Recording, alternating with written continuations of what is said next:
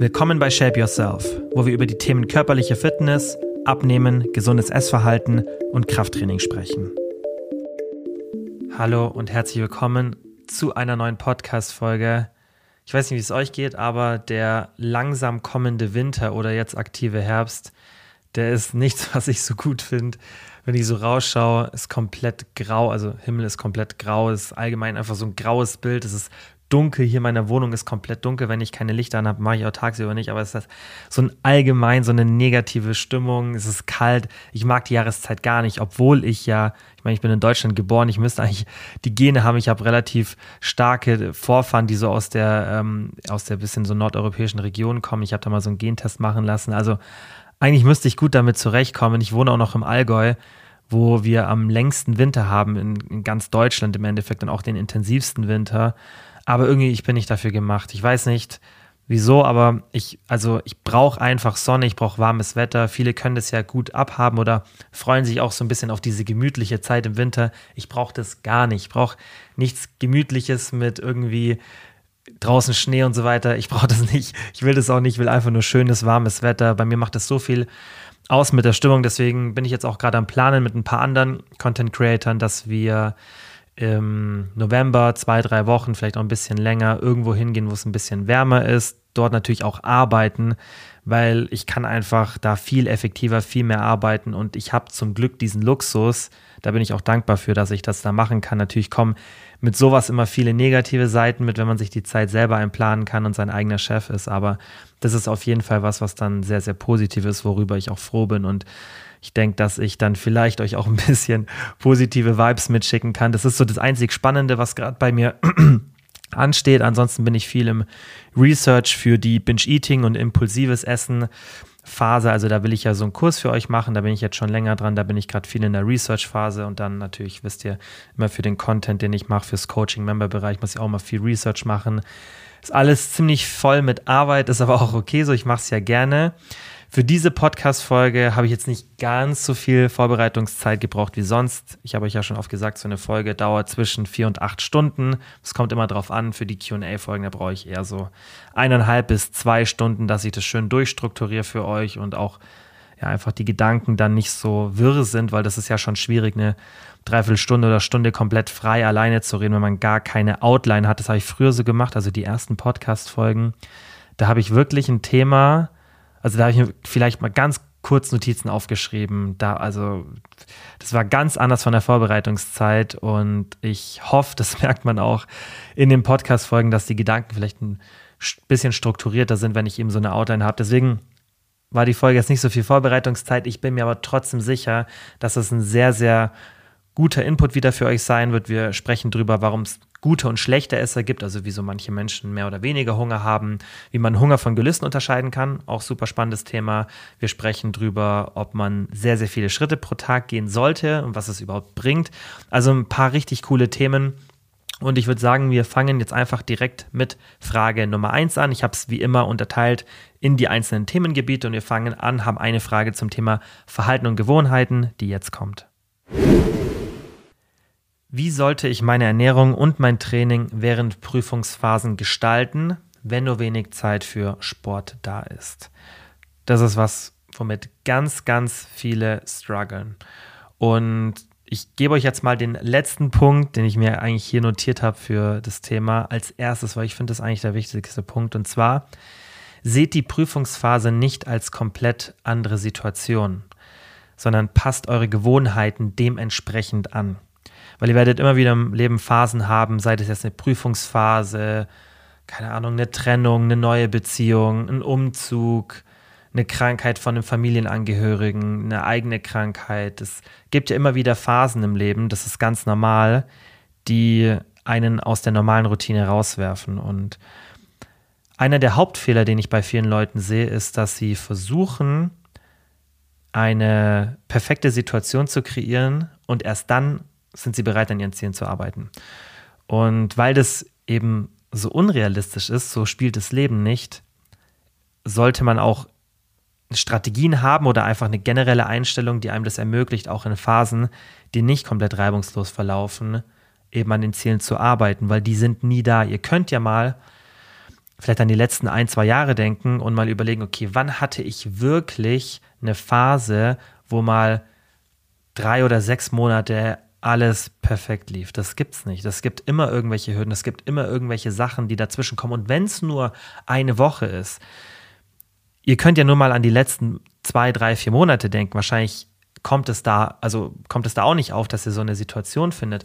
Wenn ihr vielleicht in die Zukunft denkt, dann ist es oft zu meiner Erfahrung nach, dass die Leute so planen und denken, okay, ich habe jetzt irgendwie die Phase, wenn wir uns jetzt das anschauen, von, das 19. Oktober, heute nehme ich die Folge auf, okay, November bis Februar, da kann ich loslegen, da ist alles ruhig, da so legt man sich das oft zurecht.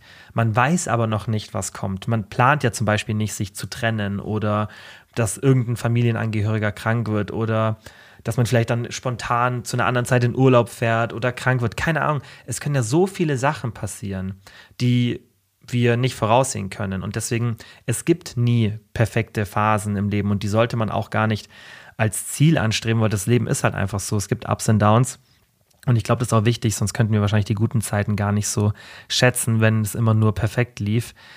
Deswegen ist es halt wichtig, dass ihr erstmal so Situationen so anerkennt und dann versucht, eure Gewohnheiten entsprechend anzupassen. Also das ist ein ganz, ganz wichtiger Punkt. Deswegen habe ich jetzt auch ein bisschen mehr dazu gesagt, anstatt konkret direkt die Tipps zu geben. Weil bevor man sich überlegt, okay, was mache ich denn überhaupt, sollte man ja erstmal überlegen, okay, was bin ich denn bereit zu investieren? Was ist denn mein Ziel? Und ich finde, man sollte eben in solchen Phasen die Ziele nicht komplett runterschrauben. Man sollte sie nur dementsprechend anpassen, was man halt selber dann leisten möchte. Es ist ja immer eine Frage von, okay, was kann ich investieren und was ist dann mein Plan im Endeffekt. Und das sollte nie voneinander abweichen. Wenn ihr dann für diese Phase wisst, okay, ich kann gar nicht so viel investieren in Bezug auf vielleicht Aktivität, also Sport, Alltagsaktivität und auch Kaloriendefizit, weil das vielleicht auch mit, mit Stressessen und so weiter zusammenhängt und dann einfach so eine Restriktion euch leichter triggert, dann solltet ihr ja nicht erwarten, dass ihr zum Beispiel, wenn ihr eine Diät macht, in dieser Phase genau die gleichen Fortschritte macht wie in einer anderen Phase, die vielleicht über vier bis sechs Wochen ist, die viel ruhiger ist vom Stress. Oder wenn ihr einen Muskelaufbau macht, dann solltet ihr vielleicht da nicht so viel Leistung erwarten, weil sich auch kognitive Belastung, also mentale Erschöpftheit, auf die Trainingsleistung sich auswirken kann. Also solche Sachen muss man immer berücksichtigen und ihr solltet immer abgleichen, okay, was kann ich realistisch leisten und was ist mein Ziel? Und deswegen muss man auch lernen, das einzuschätzen. Das ist ein ganz wichtiger Lernprozess. Deswegen ist ja so Reflexion und auch einfach Beobachten vom eigenen Verhalten so relevant, weil dann könnt ihr mit der Zeit lernen, okay, wenn so Phasen sind, weiß ich, das ist das, was ich leisten kann. Und wenn andere Phasen sind, wo es ein bisschen entspannter ist, da kann ich so und so viel leisten. Also man sollte die eigene Leistungsgrenze kennen. Und sich da nicht überfordern, aber ich finde auch nicht unterfordern. Das ist ein ganz, ganz wichtiger Punkt, weil man ist ja gut, wenn man Ziele hat und auch ambitioniert dahin arbeitet. Und dann sollte man, wie gesagt, diesen Mittelweg finden und nicht zu locker und nicht zu streng auch mit sich sein. Also, wenn wir jetzt mal davon ausgehen, dass diese Prüfungsphase da ist und logischerweise dann die Investitionsbereitschaft, die du hast, geringer ist, weil du halt einfach viel höheren Stresslevel hast, höheren Workload und so weiter und dann kommt es einfach zusammen. Was solltest du machen? Thema Ernährung. Ganz, ganz wichtig, vermeide, dass du so eine Prokrastinationskompensation nutzt, weil Essen kann immer eine Kompensation für Prokrastinieren, also für Langeweile sein. Was du da machen kannst, sind zwei Sachen. Nummer eins, schau, dass du gar nicht so viel prokrastinierst. Also schau, dass du vielleicht das Lernen oder wenn es jetzt irgendwie ein bestimmtes Projekt ist, wo du fokussiert arbeiten musst, dass du diese Fokusarbeit oder das Lernen angenehmer machst. Das heißt, du könntest jetzt zum Beispiel sagen, hey, ich mache jetzt, wenn ich das mache, nur dann mache ich mir Musik als Hintergrund an. So, ich irgendwie, vielleicht hörst du es gerne als Hintergrund, hast es gerne so ein bisschen Hintergrundmusik, dann sagst du aber, das mache ich nur dann, wenn ich diese Fokusarbeit habe. Das heißt, dass du das so ein bisschen zelebrierst und versuchst, in ein positiveres Licht zu rücken. Was aber auch Sinn macht, ist, dass du einfach so Prokrastinationssachen vielleicht dann irgendwie bündelst, dass es nicht jeden Tag stattfindet. So mache ich es zum Beispiel in meinem Wochenplan. Ich mache jetzt nicht jeden Tag die Sachen, auf die ich keinen Bock habe oder versuche das, dass ich das nicht jeden Tag machen muss, sondern ich mache es lieber gebündelt an mehreren Tagen pro Woche, dass ich also für verschiedene Sachen, ich habe mehrere Sachen, die ich machen muss, auf die ich nicht so wirklich Bock habe. Und da gibt es so einzelne Szenarien, wo ich das zwei, dreimal pro Woche mache. Es gibt andere Szenarien, da mache ich es einmal im Monat. Dann gibt es andere Szenarien, da mache ich es einmal pro Woche. Das kommt darauf an, was für eine Aufgabe das ist. Aber ich versuche das so gut es geht zu bündeln. Wenn ich es halt sehr, sehr häufig machen muss, dann muss ich es mehrmal pro Woche machen, aber auch nicht jeden Tag. Wenn ich es ab und zu machen muss, dann schaue ich, dass ich es einmal pro Woche mache. Wenn ich es relativ selten machen muss, dann mache ich es vielleicht einmal im Monat. Also ich bündel das dann lieber und anstatt das jeden Tag 15 Minuten zu machen, mache ich sowas dann eher an vielleicht drei Tagen jeweils 30 Minuten oder ich schaue einfach, dass ich, dass ich diesen Workload zusammenbündle, um dann nur diese eine Prokrastinationssituation zu haben, die ist dann auch leichter zu überwinden, als wenn es immer wieder kommt. Also sich dem bewusst sein, dass Essen eine Reaktion auf einfach Langeweile, Prokrastination sein kann. Dann, was du auch machen solltest, sind feste Mahlzeiten beibehalten. Nicht, weil jetzt hier dein Ablauf vielleicht auch ein bisschen anders ist, alles total durchwürfeln und gar keine Routine mehr haben. Also schau, dass du deine Gewohnheiten weiter beibehältst und dass du auch sagst, okay, ich habe trotzdem feste Mahlzeiten, meine Ernährung hat eine gewisse flexible Routine. Also die Routine sollte nicht zu starr sein, die sollte flexibel sein, aber trotzdem routiniert. Dann ganz, ganz wichtig, Snacks nicht kaufen oder außer Reichweite aufbewahren, physische Hürde machen, äh, visuelle Hürde machen, also die Sachen nicht sichtbar machen, die Sachen nicht leicht erreichbar machen oder am besten gar nicht kaufen. Bei mir ist so, also ich merke das auch, wenn ich jetzt in der Diät die Sachen irgendwo zufällig sehe, dann ist dieser Trigger immer da. Wenn ich zum Beispiel meine Speisekammer laufe und ich die Sachen, ich habe das halt in so transparenten Gläsern, habe ich auch wie so Schokolade und so platziert, ich habe das gut im Griff, aber das wäre nicht das, was ich vermutlich jedem empfehlen würde.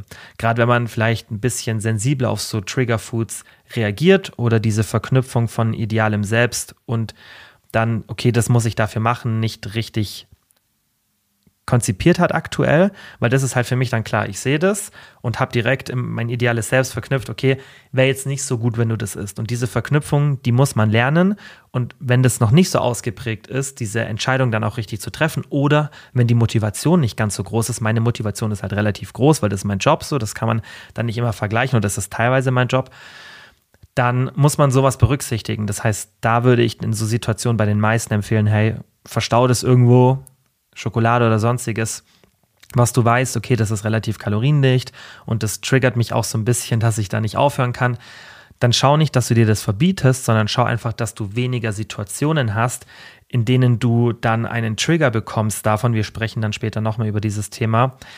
Also wenn wir über den Unterschied von Hunger und Gelüsten sprechen, dann schau, dass du einfach nicht so viele schwierige Situationen hast. Also machst dir selber leichter im Gegenzug Gemüse und Obst präsent platzieren. Das macht auch immer Sinn, dass du zumindest weißt, okay, es ist da und immer wieder diesen Reiz bekommst, ah, okay, sollte ich vielleicht essen. Das war, wie gesagt, ganz simpel. Das, was du nicht essen willst, das tust du einfach ein bisschen verstecken sozusagen und das, was du öfter essen willst, das platzierst du einfach präsent. Dann ganz, ganz wichtig, Protein nicht vergessen in so Phasen. Versuch das auch in die erste Tageshälfte zu schieben, weil die Protein-Leverage-Hypothese die sieht schon sehr, sehr vielversprechend aus und die besagt eben, dass Protein ein Hauptfaktor für Sättigung ist und dass sobald wir einen Teil unserer Proteinzufuhr gedeckt haben, die Sättigung immer weiter nach unten geht und dass im Endeffekt die Proteinzufuhr ein Haupttrigger dafür ist, dass das Gehirn jetzt weiß, hey, jetzt ist genug äh, konsumiert. Die ist noch nicht ganz bewiesen, aber es sieht aktuell sehr, sehr vielversprechend aus und so und so zeigt die Datenlage ganz klar, dass Protein sehr sättigend ist, aber eben wegen dieser Protein-Leverage-Hypothese und weil auch andere Datenlage zeigt, dass es schon Sinn macht, das in der ersten Tageshälfte zu haben, würde ich sagen, wenn du die Möglichkeit hast, in deinem Alltag vom Ablauf her, das bisschen mehr in die erste Tageshälfte zu schieben, dann macht es. Dein ähm, Sättigungsmanagement wird auf jeden Fall davon profitieren. Letzter Punkt zum Thema Ernährung oder generell zum Thema äh, Prokrastination und, und Stress und so weiter. Also es ist nicht vielleicht direkt Thema Ernährung ist Pomodoro-Technik testen. Und hier geht es einfach darum, den, den Stressload zu reduzieren. Und das mache ich auch selber, empfehle ich auch im Coaching oft, wenn wir so über Stress und sowas sprechen und Workload. Bei der Pomodoro-Technik, habt ihr vielleicht schon mal gehört, ist, Gibt verschiedene Methoden, wie man das macht, aber die klassische Methode ist, dass man 25 Minuten Arbeitsblöcke hat, die jeweils in 5 Minuten Pausen unterteilt sind. Also du hast immer 25 Minuten tiefe Arbeit, Deep Work und dann hast du 5 Minuten Pause. Das wiederholt sich dann in der klassischen Methode viermal. Dann kommt eine 15 Minuten Pause und dann wiederholt sich dieser viermalige Block mit den 25 Minuten und den 5 Minuten Pausen zwischendrin wieder und dann kannst du das so oft machen, wie du willst. Hier ist auch wieder wichtig, dass man diese Technik nicht zu starr benutzt und dann nicht, wenn die fünf Minuten Pause vorbei sind und du machst noch irgendwas, willst irgendwie noch entspannen, dass du dann sofort aufhörst oder wenn die 25 Minuten Arbeit vorbei sind und du bist mitten in der Arbeit, dass du dann alles stehen und liegen lässt.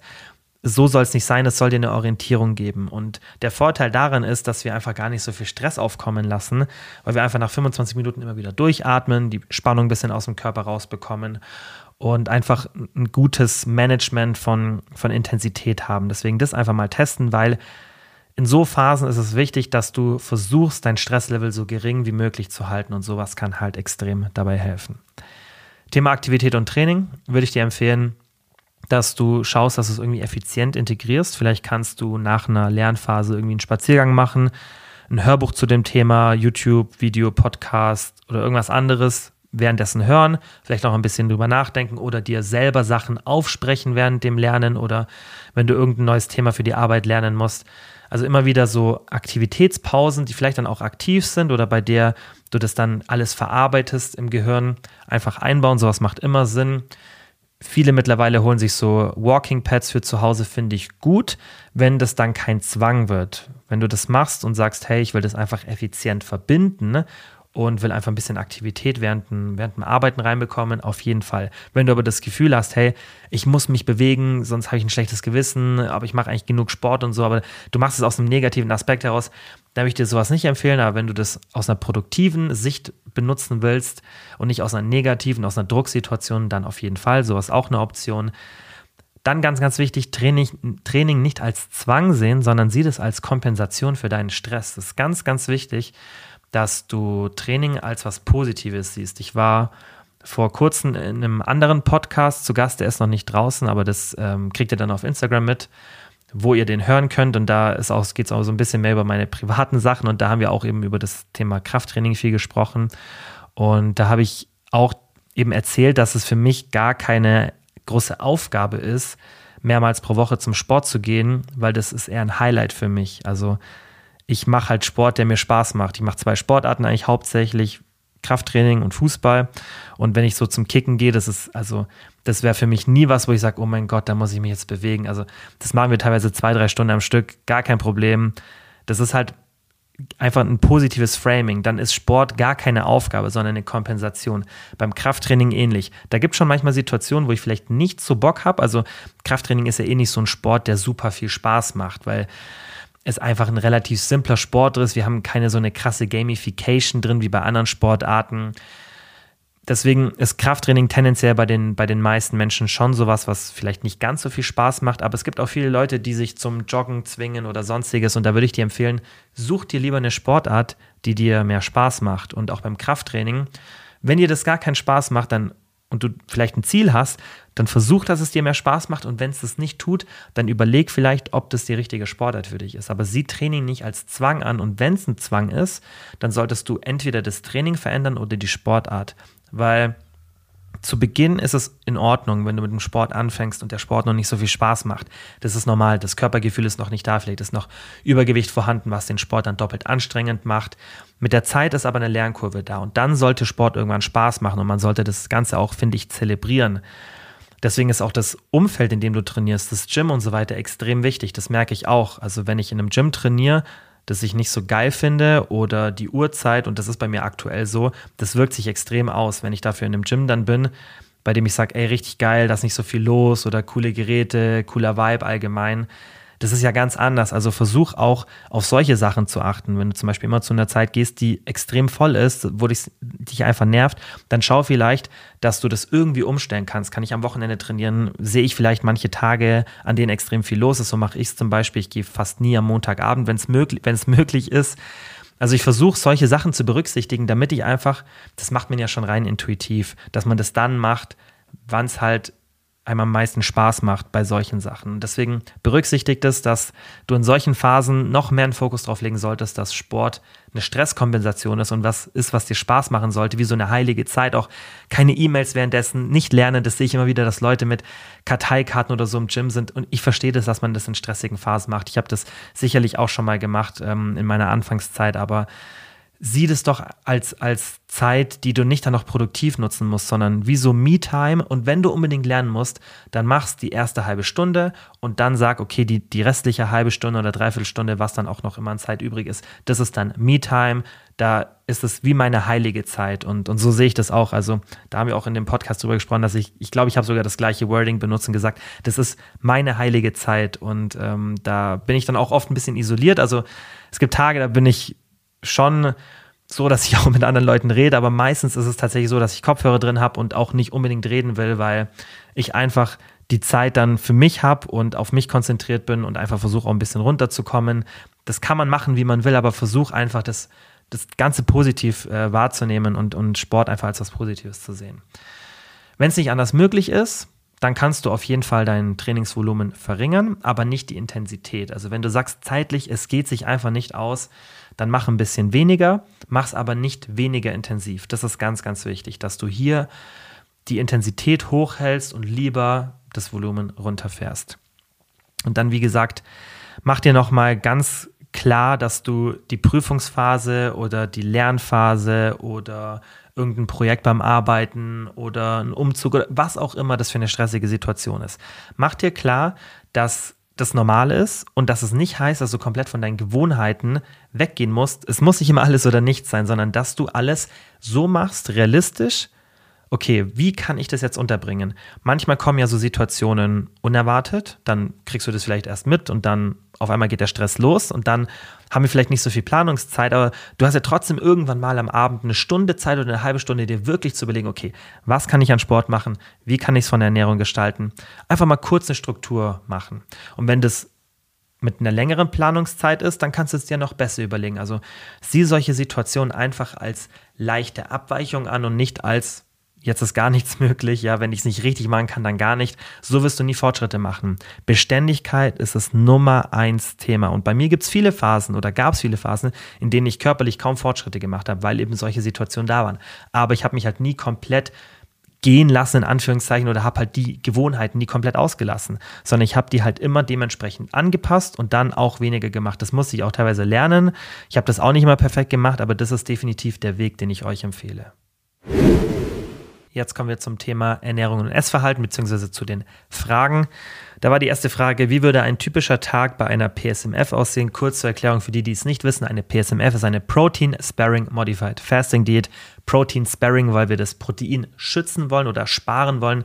Besser gesagt, die direkte Übersetzung im Endeffekt ist es eine Fastendiät, also so gut wie gar nichts essen, außer eben Protein. Das heißt, bei einer PSMF Ziel ist ganz, ganz viel Fettverlust, ohne dass man signifikant Hunger hat oder viel Muskelmasse verliert. Deswegen extrem viel Protein, extrem viel Volumen und Textur durch Gemüse. Und das ist im Endeffekt das Einzige, was ihr in dieser Phase essen solltet, weil sonst macht ihr lieber eine normale Diät. Und wie würde jetzt hier so ein typischer Tag aussehen? Da gibt es keinen perfekten Tag, sondern man muss einfach schauen, okay, was ist mein Ziel mit der PSMF, also wie krass will ich die Kalorien reduzieren, was meine Proteinzufuhr, was sind so meine Präferenzen. Aber wenn ich eine machen würde, eine PSMF, ich habe jetzt schon lange keine mehr gemacht, ich weiß nicht, ob ich vor ein paar Monaten, als ich meine Diät gemacht habe, mal einen Tag gemacht habe. Ich habe es gar nicht mehr so im Kopf. Ich glaube, ich hatte es es dann nicht gemacht. Ich weiß nicht. Auf jeden Fall, ich habe schon lange keine mehr so wirklich jetzt für eine längere Phase gemacht, mehr als jetzt einen Tag. Wenn ich es aber machen würde, würde ich es folgendermaßen machen. Ich würde schauen, dass ich viel Protein habe. Die Zufuhr spielt jetzt keine Rolle, wo ich da wäre, aber ich wäre so um die 180 Gramm Protein vermutlich, ein bisschen höher wahrscheinlich so wenig wie möglich Carbs, also im Endeffekt nur Gemüse und ein bisschen Beeren würde ich auf jeden Fall reinbringen und 30 Gramm Fett. Also ich würde dann so vermutlich bei 1000 Kalorien landen. Tendenziell kann es noch ein bisschen weniger sein, weil bei mir eben auch die Proteinzufuhr dann aufgrund einfach meiner Muskelmasse einen relativ hohen Kalorienwert ausmacht. Wenn man jetzt irgendwie eine Frau ist mit 60 Kilo, dann ist es logischerweise ein ganz, ganz anderer Wert. Dann kann man da auch ein bisschen tiefer gehen. Ich würde es wirklich simpel gestalten. Man kann da schon mit Rezepten ganz, ganz viel probieren, auf jeden Fall. Also würde ich auch empfehlen, wenn man das vielleicht eine längere Zeit macht. Ich bin da aber sehr, sehr pragmatisch und würde morgens vermutlich ein Skier essen mit Beeren. Wirklich ganz simpel halten, nichts dazu, keine Nüsse, nichts. Würde vielleicht sogar noch ein bisschen Öl reintun. Auf jeden Fall Omega-3 würde ich dann nehmen, dass ich ein bisschen Fett drin habe oder ein bisschen äh, fettigen Quark noch reintun oder kein Frühstück. Ich denke, ich würde dann vermutlich mit der Zeit auf die kein Frühstück-Variante umswitchen bei der PSMF. Ihr wisst ja, ich bin eher pro Frühstück, haben wir jetzt ja auch ein paar Podcast-Folgen drüber gesprochen, zumindest zwei ähm, dedicated, nur wo es ums Thema Frühstück ging. Aber in so einer Phase, wenn ich dann wirklich wenig Kalorien habe, könnte es gut sein, dass ich das ein bisschen rumexperimentieren würde und dann vermutlich eher ein Mittagessen und ein Abendessen machen würde damit ich einfach auch diesen mentalen Aspekt habe, hey, ich habe später ein bisschen mehr Kalorien zur Verfügung. Oder ich würde da mal testen, das Mittagessen wegzulassen und dann nur morgens was zu essen. Also wie gesagt, ein Szenario Skier plus Bären und dann mittags Gemüse plus magere Proteinquelle und abends Gemüse plus magere Proteinquelle. Oder ich würde das Mittagessen mal weglassen oder ich würde das Frühstück mal weglassen. Ich würde einfach ein bisschen rumexperimentieren, was passt gut in meinen Alltag. Vom zeitlichen Ablauf, wie funktioniert es von der Sättigung am besten. Aber das ist das Einzige, was ihr machen könnt. Ihr viel Gemüse, also ihr wollt ja eigentlich die Carbs, die ihr habt, wirklich für maximale Sättigung nutzen. Ihr habt da wenig Genuss, ihr habt da wenig Lebensqualität. Das ist einfach was mit, wo man sich abfreunden oder befreunden muss, ähm, wenn man so eine PSMF macht, das, das ist einfach leider ein Kriterium. Deswegen ist das auch keine Diät, die man ewig lang machen sollte. Aber das ist im Endeffekt die Option, die ihr habt. Magere Proteinquellen sind Geflügel, Fleisch, also Rind meine ich damit und Schwein, Fisch, Eiklar, sowas wie Erbsenproteinschnetzel, Sojaschnetzel, Proteinshakes nicht optimal, weil da braucht ihr auf jeden Fall feste Nahrungsquellen. Also ihr habt da auch nicht so viel Auswahl bei den Proteinquellen, weil sowas wie Hülsenfrüchte und so fallen eigentlich in der PSMF so gut wie weg in hohen Mengen, weil ihr dann einfach viele Kohlenhydrate mitbringt und die wollt ihr eigentlich nur fürs Gemüse nutzen bezüglich Sättigung. Man kann das schon mal testen, auch mit bisschen Hülsenfrüchten zu integrieren, aber es wird schwierig. Und ich würde einfach mich darauf konzentrieren, dass ich viel Volumen in meine Mahlzeiten reinbekomme und viel Protein. Das Protein-Spreading, also das Protein aufzuteilen, ist in der Diät ziemlich irrelevant. Werden wir auch mal in einer separaten Podcast-Folge drüber sprechen. Das ist nicht so relevant wie Muskelaufbau. Da macht schon Sinn, das Protein ein bisschen aufzuteilen, aber in der Diät ist es eigentlich egal, ob ihr das jetzt zweimal oder viermal aufteilt. Deswegen würde ich mich da auch nicht so drauf konzentrieren, sondern eher, wie habe ich meinen Hunger am besten im Griff. Dann eine super spannende Frage, die war, warum gibt es schlechte und gute Esser? Da könnten wir eigentlich auch mal eine komplette Podcast-Folge machen und uns das Thema sehr, sehr genau anschauen, weil das super, super spannend ist. Aber ich gebe euch hier die kurze Zusammenfassung zu dem Thema, weil das ja schon viele interessiert. Es gibt Sachen, die wir nicht beeinflussen können. Das ist zum einen die Hungergenetik. Da habe ich ja in Podcast Folge 197 schon mal über eine Studie gesprochen, in der man den Teilnehmern erzählt hat, dass sie entweder die gute oder schlechte Version von dem CREP1-Gen haben. Und das Gen wird eben mit Übergewicht assoziiert.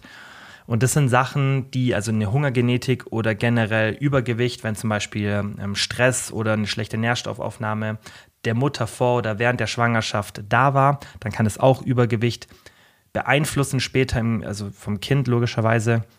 Und solche Sachen, die können wir nicht beeinflussen. Das heißt, Gene oder Expositionen im, ähm, im Mutterleib oder auch schon Verhalten der Mutter davor, die sich dann ähm, auf die Entwicklung des, des Fötus einfach auswirken, die beeinflussen dann später, ob wir entweder mehr oder weniger Hunger haben, ob wir uns mehr bewegen wollen, weniger bewegen wollen, wenn wir abnehmen und so weiter. Also Übergewicht wird durch Sachen beeinflusst oder generell dann gute oder schlechte Esser die wir nicht beeinflussen können. Und über die sollten wir uns auch gar nicht so viel Gedanken machen, weil die sind da und wir können es eh nicht ändern. Vielleicht hilft es manchen Leuten zu wissen, dass sie da sind, um dann eben, wenn man irgendwas probiert hat, was vielleicht funktionieren sollte, dass man dann trotzdem weiterhin einen positiven, eine positive Einstellung behält. Ich glaube aber, die meisten Menschen würde das negativ beeinflussen und die würden dann eher aufgeben und sagen, okay, ich bin dann eh nicht dafür gemacht das und das Gewicht zu haben oder, oder den und den Körperfettanteil. Und ich glaube, hier wäre es besser für die meisten, wenn sie einfach gar nichts wissen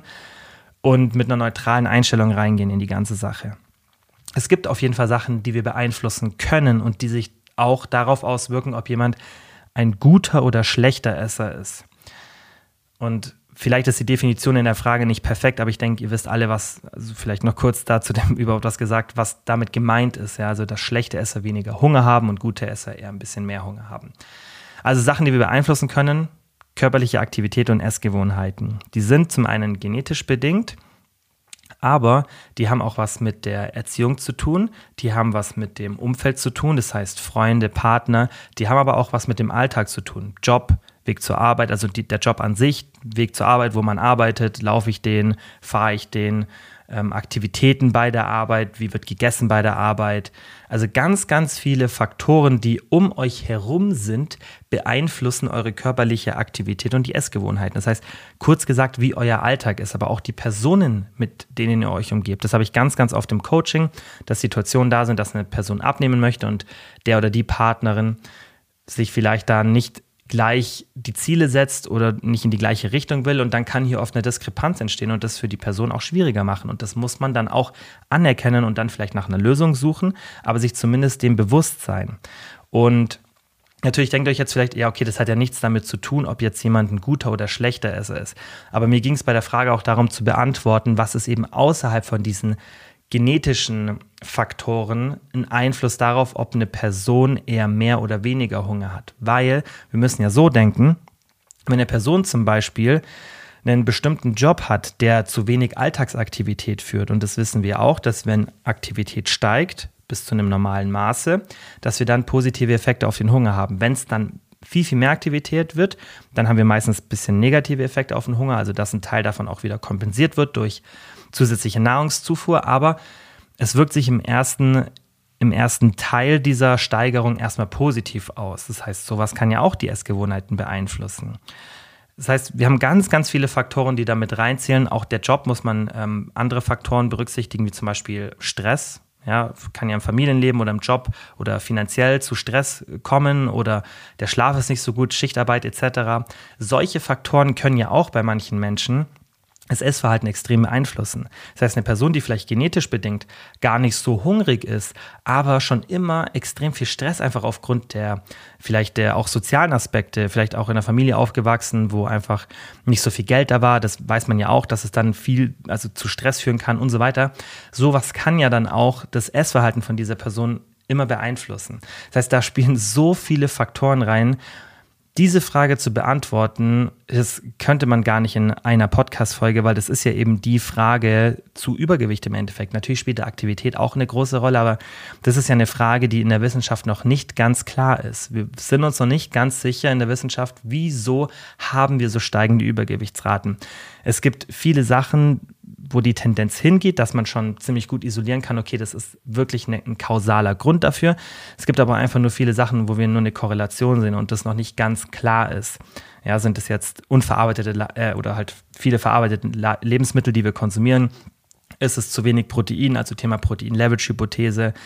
Ganz, ganz viele Faktoren spielen eine Rolle. Deswegen kann man diese Frage nicht mit einem kurzen QA beantworten, aber ich hoffe, das gibt euch mal so einen leichten Überblick darüber, wieso manche Menschen in Anführungszeichen schlechte und manche gute Esser sind. Kurz gesagt, es spielen wahnsinnig viele Faktoren eine Rolle und man kann das nicht auf eine Sache isolieren. Und wenn euch jemand erzählt, dass man das auf eine Sache isolieren kann, dann hat die Person keine Ahnung von der Datenlage, weil das ist hochkomplex und das ist gesellschaftlich gesehen eins der auch wichtigsten und ähm, unaufgelösten, wichtigsten Probleme, die wir aktuell haben. Nächste Frage war, sollten Frauen Kreatin nehmen? Ja, sie sollten, aber sie müssen es nicht. Das ist vielleicht die richtige Antwort. Was bringt Kreatin? Verbesserung Kraft und Leistung im Krafttraining, Muskelmasse, Muskelmasse wird geringfügig erhöht, gibt vielversprechende Forschungsergebnisse in Bezug auf kognitive Leistungsfähigkeit. Es gibt Hinweise auf die Verringerung von Depressionssymptomen. Also allgemein einfach ein sehr, sehr spannendes Supplement. Die Datenlage zu Thema Kraft und Leistung und auch Muskelmasse, die ist sehr, sehr gut. Alles, was so kognitive Leistungsfähigkeit, Depressionssymptome betrifft, wenn euch da Leute erzählen und diese typischen Instagram- ähm, Werbestories machen und dann hauen die da Stichpunkte raus, Kreatin bringt das und das und das und die tun dann immer so, als wäre das schon bewiesen. Das ist Bullshit. Wir wissen noch nicht, ob Kreatin sich wirklich positiv auf Depressionssymptome auswirkt. Die Datenlage deutet darauf hin, gleiche bei kognitiver Leistungsfähigkeit, aber das zu behaupten, hey, nimm jetzt Kreatin, um deine Depressionssymptome zu verringern oder um im Alter weniger kognitiven Leistungsabfall zu haben, würde ich so nicht formulieren. Man kann ja sagen, hey, so würde ich es jetzt auch formulieren, es ist ein günstiges Supplement. Also wir haben einen richtig guten Cost-Benefit. Jetzt zum Beispiel bei More kostet eine 500 Gramm Packung aktuell außerhalb von Aktionen 35 Euro. Also während Aktion dann logischerweise ein bisschen weniger. Das heißt, die hält dann 500 Gramm, hält ungefähr 100 Tage. Wenn ihr 3 Gramm nehmt, hält die sogar noch länger. Also 3 bis 5 Gramm Kreatin pro Tag würde ich euch empfehlen. Das heißt, ihr seid ungefähr, wenn ihr auch eine hohe Menge nehmt, bei 10 Euro im Monat. Dafür, dass ihr dann wirklich positive Ergebnisse habt bei Kraft und Leistung und Muskelmasse und dann potenziell vielleicht auch noch was kognitiv macht und vielleicht auch einfach ein bisschen präventiv, wobei da sind, ist auch die Datenlage nicht, dass die präventiv bei Depressionen, ähm, dass es so aussieht, dass Kreatin da hilft, sondern eher bei schon bestehenden Depressionen, dass es die Symptome verringert. Aber diese potenziellen Sachen, die spielen ja noch so ein bisschen mit rein. Aber allein für diese ersten zwei Punkte, dass Kraft und Leistung besser ist und dann auch Muskelmasse geringfügig erhöht wird, finde ich, sind die 10 Euro im Monat für die meisten, die hier auch ambitionierte Ziele haben, eine sinnvolle Investition.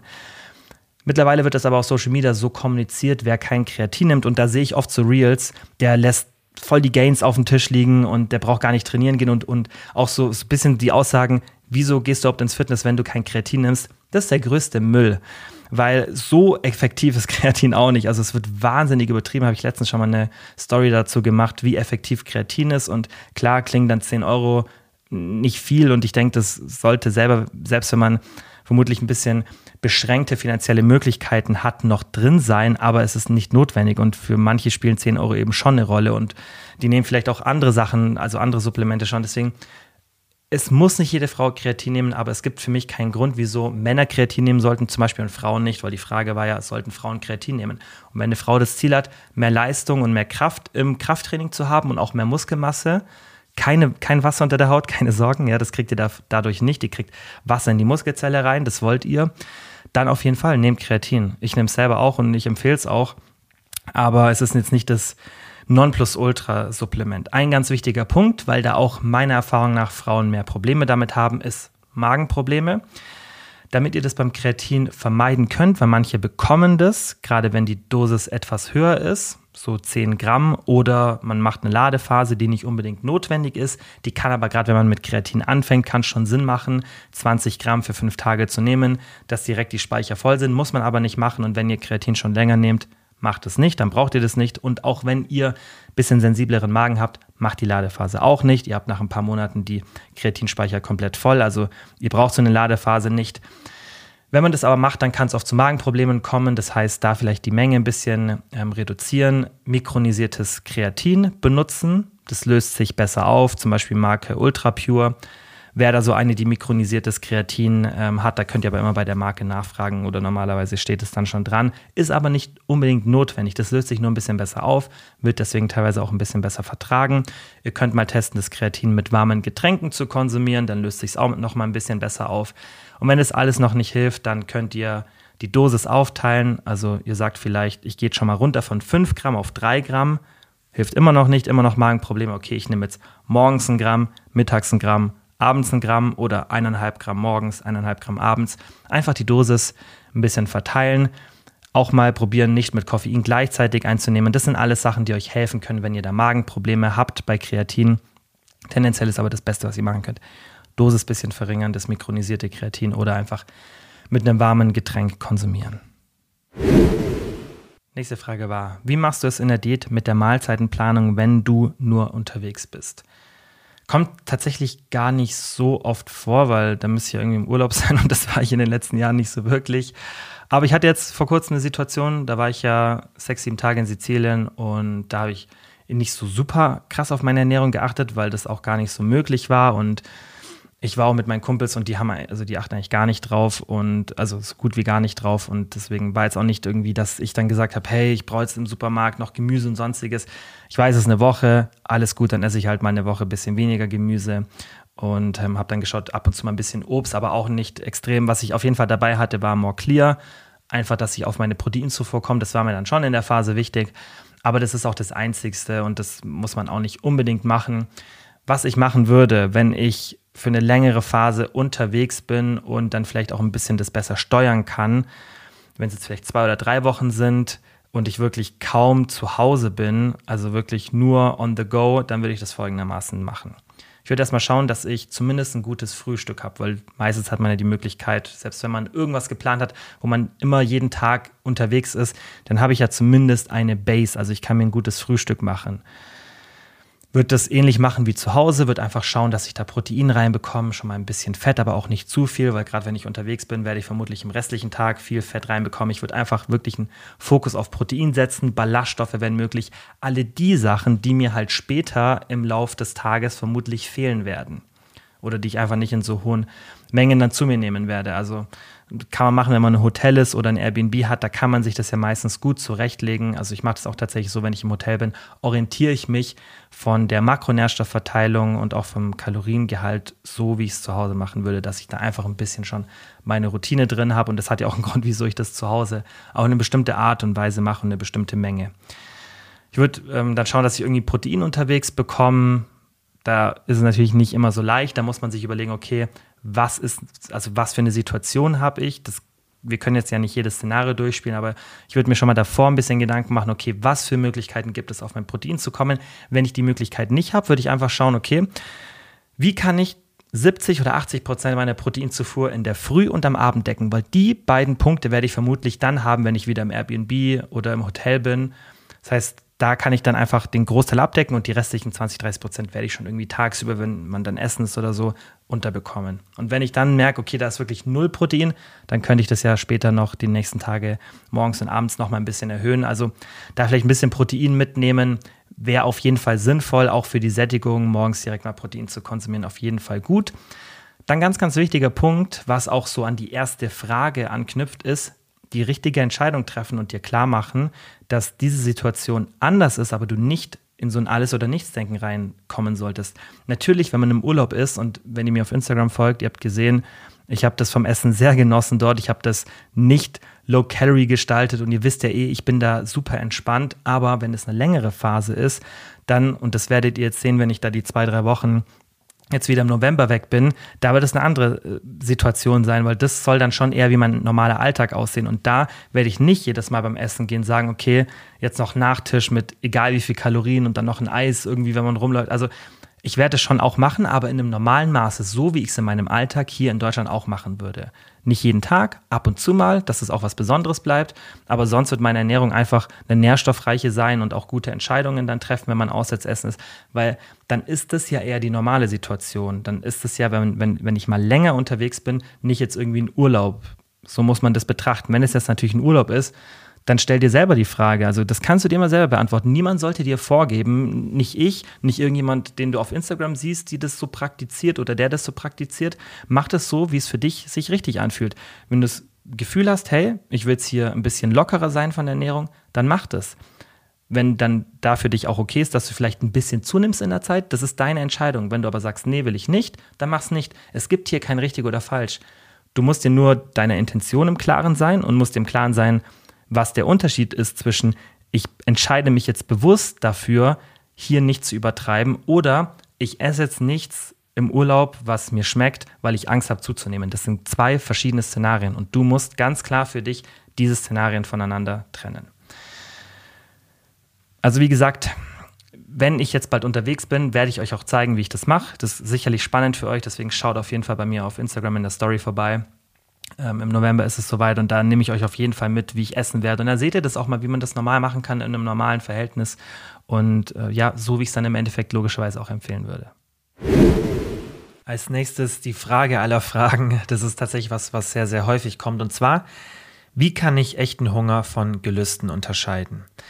Also wir fokussieren uns jetzt mal darauf, Gelüste zu erkennen, damit man diesen Unterschied einfach leicht macht und sich gar nicht so auf den Unterschied konzentrieren muss, sondern eher das Isolieren von den Gelüsten als Reiz sozusagen. Weil wenn man das erkennt, dann weiß man, okay, habe ich jetzt wirklich Hunger oder habe ich jetzt einfach nur Lust, beziehungsweise Thema Nummer eins, habe ich einen externen Reiz? Also das ist so das Erste, worauf wir uns jetzt konzentrieren beim einfach Definieren von Gelüsten. Oft ist es, dass irgendein externer Reiz deinen Hunger triggert.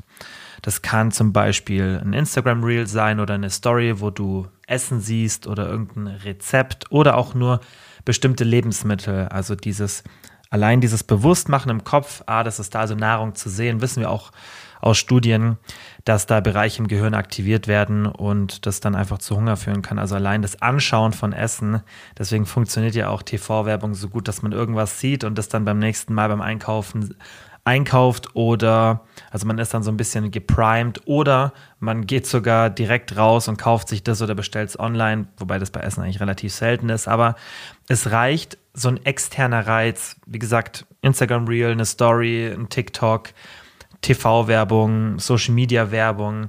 Sowas kann dazu führen, dass du Hunger bekommst. Es kann natürlich auch sein, dass du irgendwo unterwegs bist und du läufst, kennst du sicher, läufst am Bäcker vorbei, riechst es und dann kommt schon der Hunger. Oder du bist beim Einkaufen und es ist mittlerweile ja auch so, dass dann dort so Bäckereien integriert sind, so Selbstbedienungsbäckereien. Oder du läufst irgendwo vorbei und siehst ein Restaurant oder irgendwas anderes. Also allein ein Reiz kann zu so Gelüsten führen. Das kann natürlich auch sein, dass diese Reize bei dir zu Hause platziert sind. Deswegen macht es auf jeden Fall Sinn. Haben wir ja vorhin bei der, das war glaube ich die erste Frage, drüber gesprochen, dass du Sachen, die eben Hunger verursachen können, dass du die nicht so präsent platzierst und andere Sachen, die deinen Hunger, selbst wenn du sie konsumierst, gut unterdrücken können, also kalorienärmere Sachen im Endeffekt, dass du die ein bisschen präsenter platzierst. Also wenn du Hunger hast und du bemerkst, hey, ich hatte jetzt hier davor irgendeinen externen Reiz, dann kannst du dir ziemlich sicher sein, wenn du davor keinen Hunger hattest, dass es jetzt einfach diese typischen Gelüste sind und dass du eigentlich nichts essen müsstest. Dann kann es sein, dass du prokrastinierst und dass du einfach ja, gelangweilt bist oder irgendeine Aufgabe machen musst, auf die du keine Lust hast. Und dann wäre das im Endeffekt eine Kompensation von diesem Gefühl. Und mentale Kompensation ist generell ein großes Thema, jetzt nicht nur Prokrastinieren oder Langeweile. Es kann auch sein, dass du irgendwie einen schlechten Tag hattest, eine unangenehme Situation oder einfach generell gerade ein bisschen unzufrieden bist. Es kann aber auch sein, dass du wie so einen Dopamin-Crash hast, weil du irgendwas richtig Krasses davor gemacht hast, also so ein High hattest und dann ziemlich weit runterfällst. Also verschiedene Sachen können das auslösen und dann kann Essen natürlich ein gutes Gefühl verursachen und das ist auch vollkommen in Ordnung. Aber das kann natürlich dazu führen, dass du was isst, ohne dass du wirklich einen Hunger hast. Und hier geht es ja auch darum, jetzt mal ganz einfach nur objektiv, ohne Wertung, die, den Unterschied festzustellen von Hunger und Gelüsten. Was du mal machen kannst, ist, dass du dich fragst, okay, würde ich jetzt vielleicht eine Karotte essen oder einen Apfel? Einfach Sachen, die schon gut schmecken, aber jetzt nicht so gut, dass du die essen würdest, selbst wenn du satt bist oder wenn du angesättigt bist. Sowas kann man ganz gut nutzen, wenn du dir nicht sicher bist, okay, bin ich jetzt gelangweilt, prokrastiniere ich, hatte ich jetzt einen externen Reiz. Wenn du da dir nicht sicher bist, dann kannst du das immer so ein bisschen als Anhaltspunkt nehmen. Und ich würde dir auch empfehlen, dass du Gelüste nicht als was Negatives wahrnimmst, sondern einfach als simple Empfindung, ohne Wertung. Das tut immer gut bei solchen Sachen, wenn wir lernen, diese Sachen einfach nur objektiv zu betrachten, einfach als Empfindung und das gar nicht versuchen zu werten, ist es jetzt gut oder ist es schlecht. Und dann im nächsten Schritt entscheiden wir autonom, ob wir diesen Gelüsten nachgeben möchten oder nicht. Weil darum geht es mir jetzt auch noch beim Beantworten der Frage, dass es nicht so rüberkommen sollte, dass man diesen Gelüsten die nachgeben sollte und nur was essen sollte, wenn man Hunger hat, sondern dass man diese Entscheidung bewusst selber trifft. Das ist wie bei allen anderen Sachen, die unser Dopaminsystem bedienen, zum Beispiel auch Social Media, ist ja ähnlich. Es ist nicht gut, wenn wir ständig bei der ersten Langeweile, die wir verspüren, immer TikTok aufmachen, Instagram aufmachen. Und genauso ist es nicht gut, wenn wir immer, wenn wir irgendeine, irgendeine Lust auf ein Lebensmittel verspüren, wenn wir diesem Reiz immer nachgeben, obwohl wir keinen Hunger haben. Wenn wir das ab und zu machen und auch aus einer autonomen Entscheidung heraus und sagen, okay, ich will jetzt ein bisschen Social Media konsumieren und ich will jetzt das und das essen, das ist ganz anders, als wenn du diesem Reiz die Macht sozusagen gibst oder das irgendwie wertest, ist es jetzt gut oder ist es jetzt schlecht, sondern einfach ein bisschen neutraler betrachten und dann die überlegen, okay, will ich jetzt diesen Gelüsten nachgeben oder eben nicht? Und diese Autonomie nimmt den Gelüsten die Kraft, die gibt es sozusagen dir, gibt dir die Kontrolle, gibt dir die Entscheidung und nimmt den Druck aus der ganzen Sache. Und ähm, so würde ich in deiner Situation mit äh, sowas umgehen. Das ist natürlich ein super hochkomplexes Thema, das Ganze ähm, in Bezug auf Essverhalten.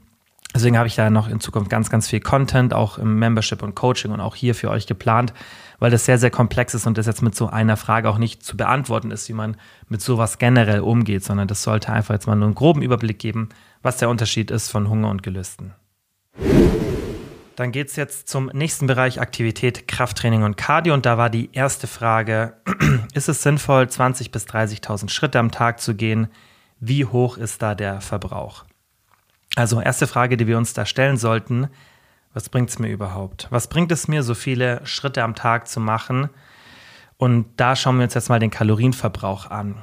Wichtig, das sind jetzt nur Werte, die ungefähr sind, weil je nachdem, wie intensiv deine Schritttätigkeit sozusagen ist oder wie intensiv du diese Schritte machst und auch Körperfettanteile und so weiter, kann dieser Wert variieren. Aber wir können sagen, dass so bei 1000 Schritten ungefähr 0,3 bis 0,7 Kalorien pro Kilogramm verbraucht werden. Ihr seht schon, sehr, sehr große Range. Wir rechnen jetzt einfach mal mit einem Mittelwert und sagen 0,5 Kalorien pro Kilogramm pro 1000 Schritte.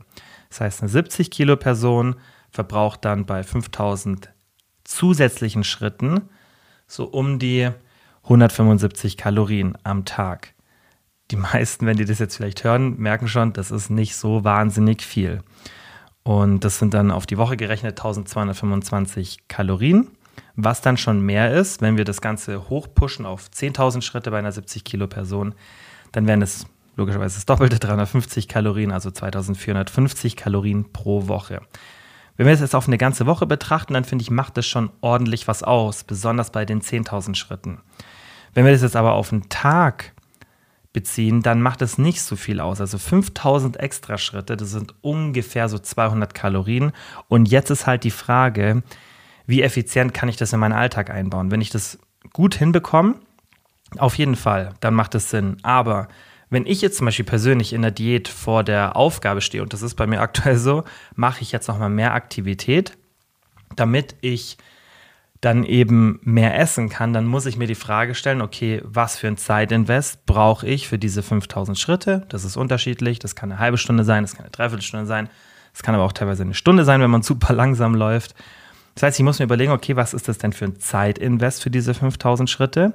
Und ist es mir das wert, dieses Zeitinvest zu liefern, um dann 175 Kalorien mehr essen zu können. Also meinen Verbrauch logischerweise zu erhöhen, wenn ich vielleicht mein Defizit auf einer geringeren Schrittanzahl berechnet habe. Und diese Frage muss man sich immer stellen. Jetzt ist natürlich auch die Frage, bei der Sinnhaftigkeit werden andere Faktoren beeinflusst, also zum Beispiel Thema Hunger. Es gibt keine Datenlage, die mir bekannt ist, die wirklich gut analysiert, was für einen Effekt haben wir auf den Hunger bei einer steigenden Schrittanzahl. Was wir haben an Datenlage ist immer in Bezug auf Aktivität im Generellen. Das heißt, da ist dann auch Sport mit drinnen oder Kalorienverbrauch. Das heißt, wir können hier leider jetzt nicht so eine pauschale Antwort perfekt auf die Schritte geben. Im Durchschnitt ist es aber so, dass der Hunger bei moderater Aktivität nicht steigt. Das ist aber sehr, sehr individuell. Es gibt so Compensators und Non-Compensators. Das heißt, diese Compensators, die kompensieren einfach viel von dieser erhöhten Aktivität und die reagieren dann sensibler auch auf Food Reward. Das heißt, wenn die mehr Aktivität haben, dann werden die auch in der Regel mehr Hunger haben.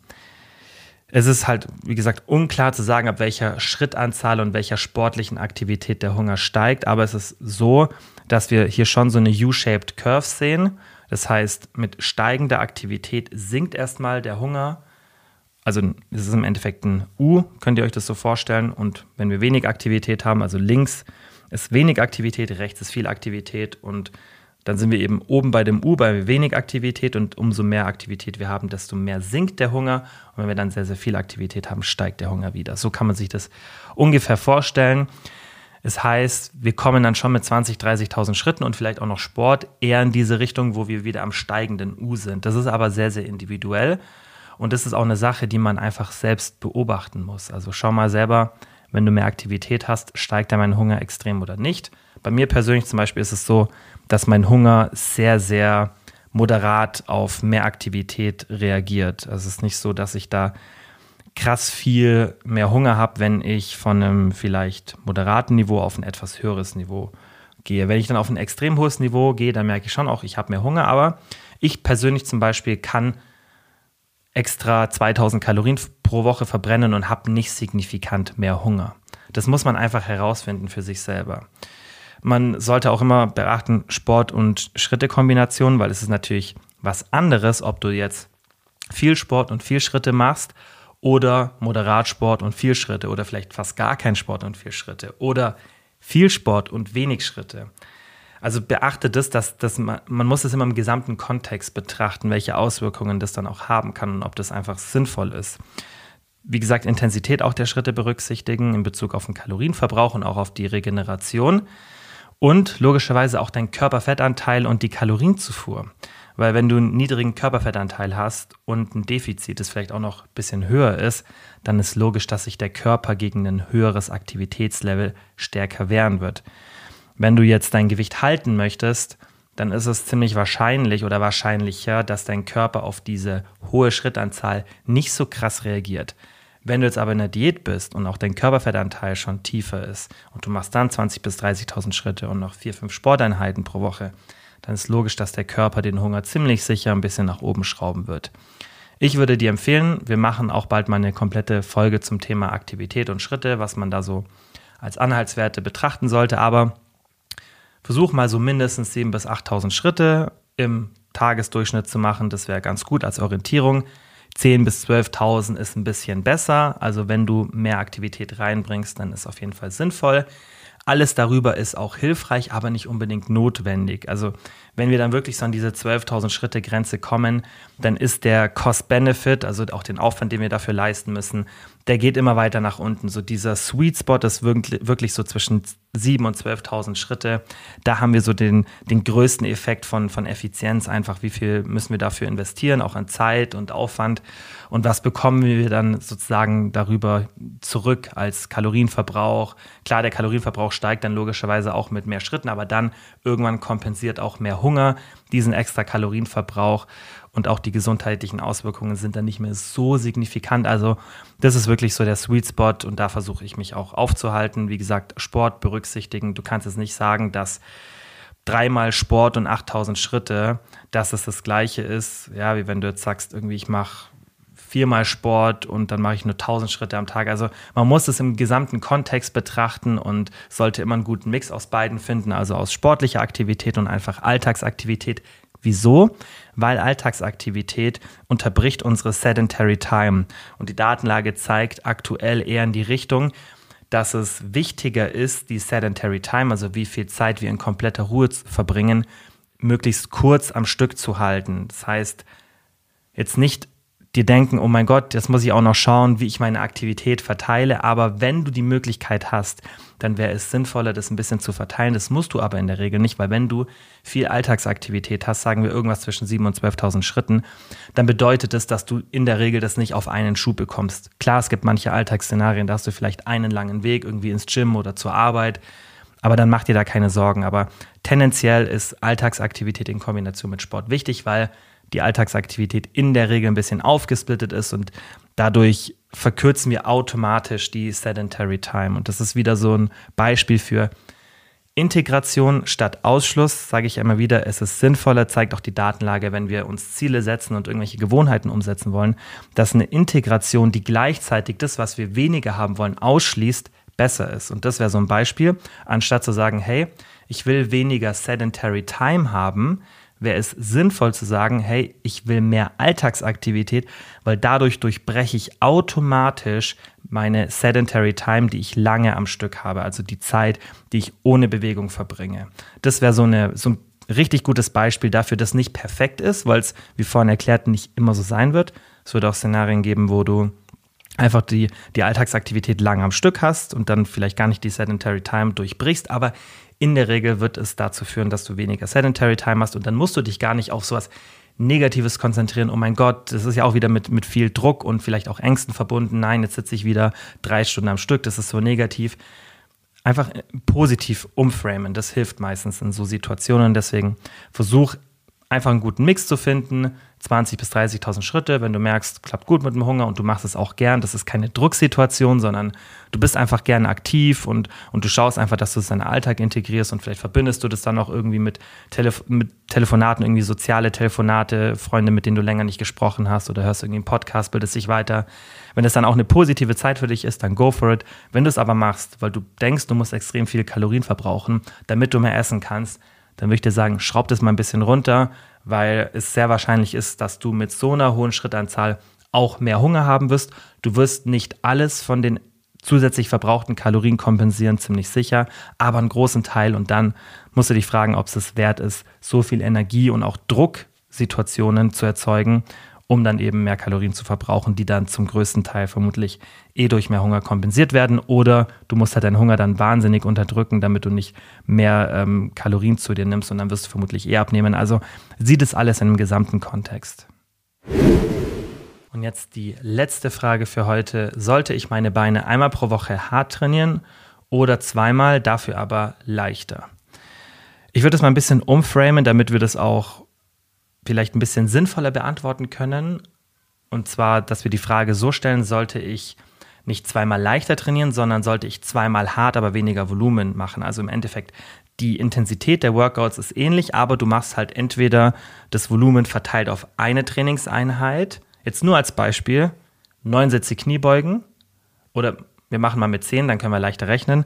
Zehn Sätze Kniebeugen an einem Tag oder fünf Sätze auf zwei Tage verteilt. Gleich intensiv, gleiches Gewicht, gleiche Wiederholungsanzahl, ja, gleiche Intensität, aber eben verteilt. Was wäre das sinnvollere Szenario? Es ist natürlich auch möglich, kurz Nebensatz, einmal hart zu trainieren und dann zu sagen, die zweite Einheit ist mehr mit Volumen, aber moderate Intensität. So was auf jeden Fall sehr, sehr sinnvoll, in einem Trainingsplan das zu machen. Aber ich möchte es jetzt, damit wir nicht eine Stunde über die Frage sprechen, kurz halten und auch das Szenario, was die meisten benutzen werden. Also einmal hart mit viel Volumen oder zweimal hart dafür mit dem halben Volumen, also das Volumen gesplittet.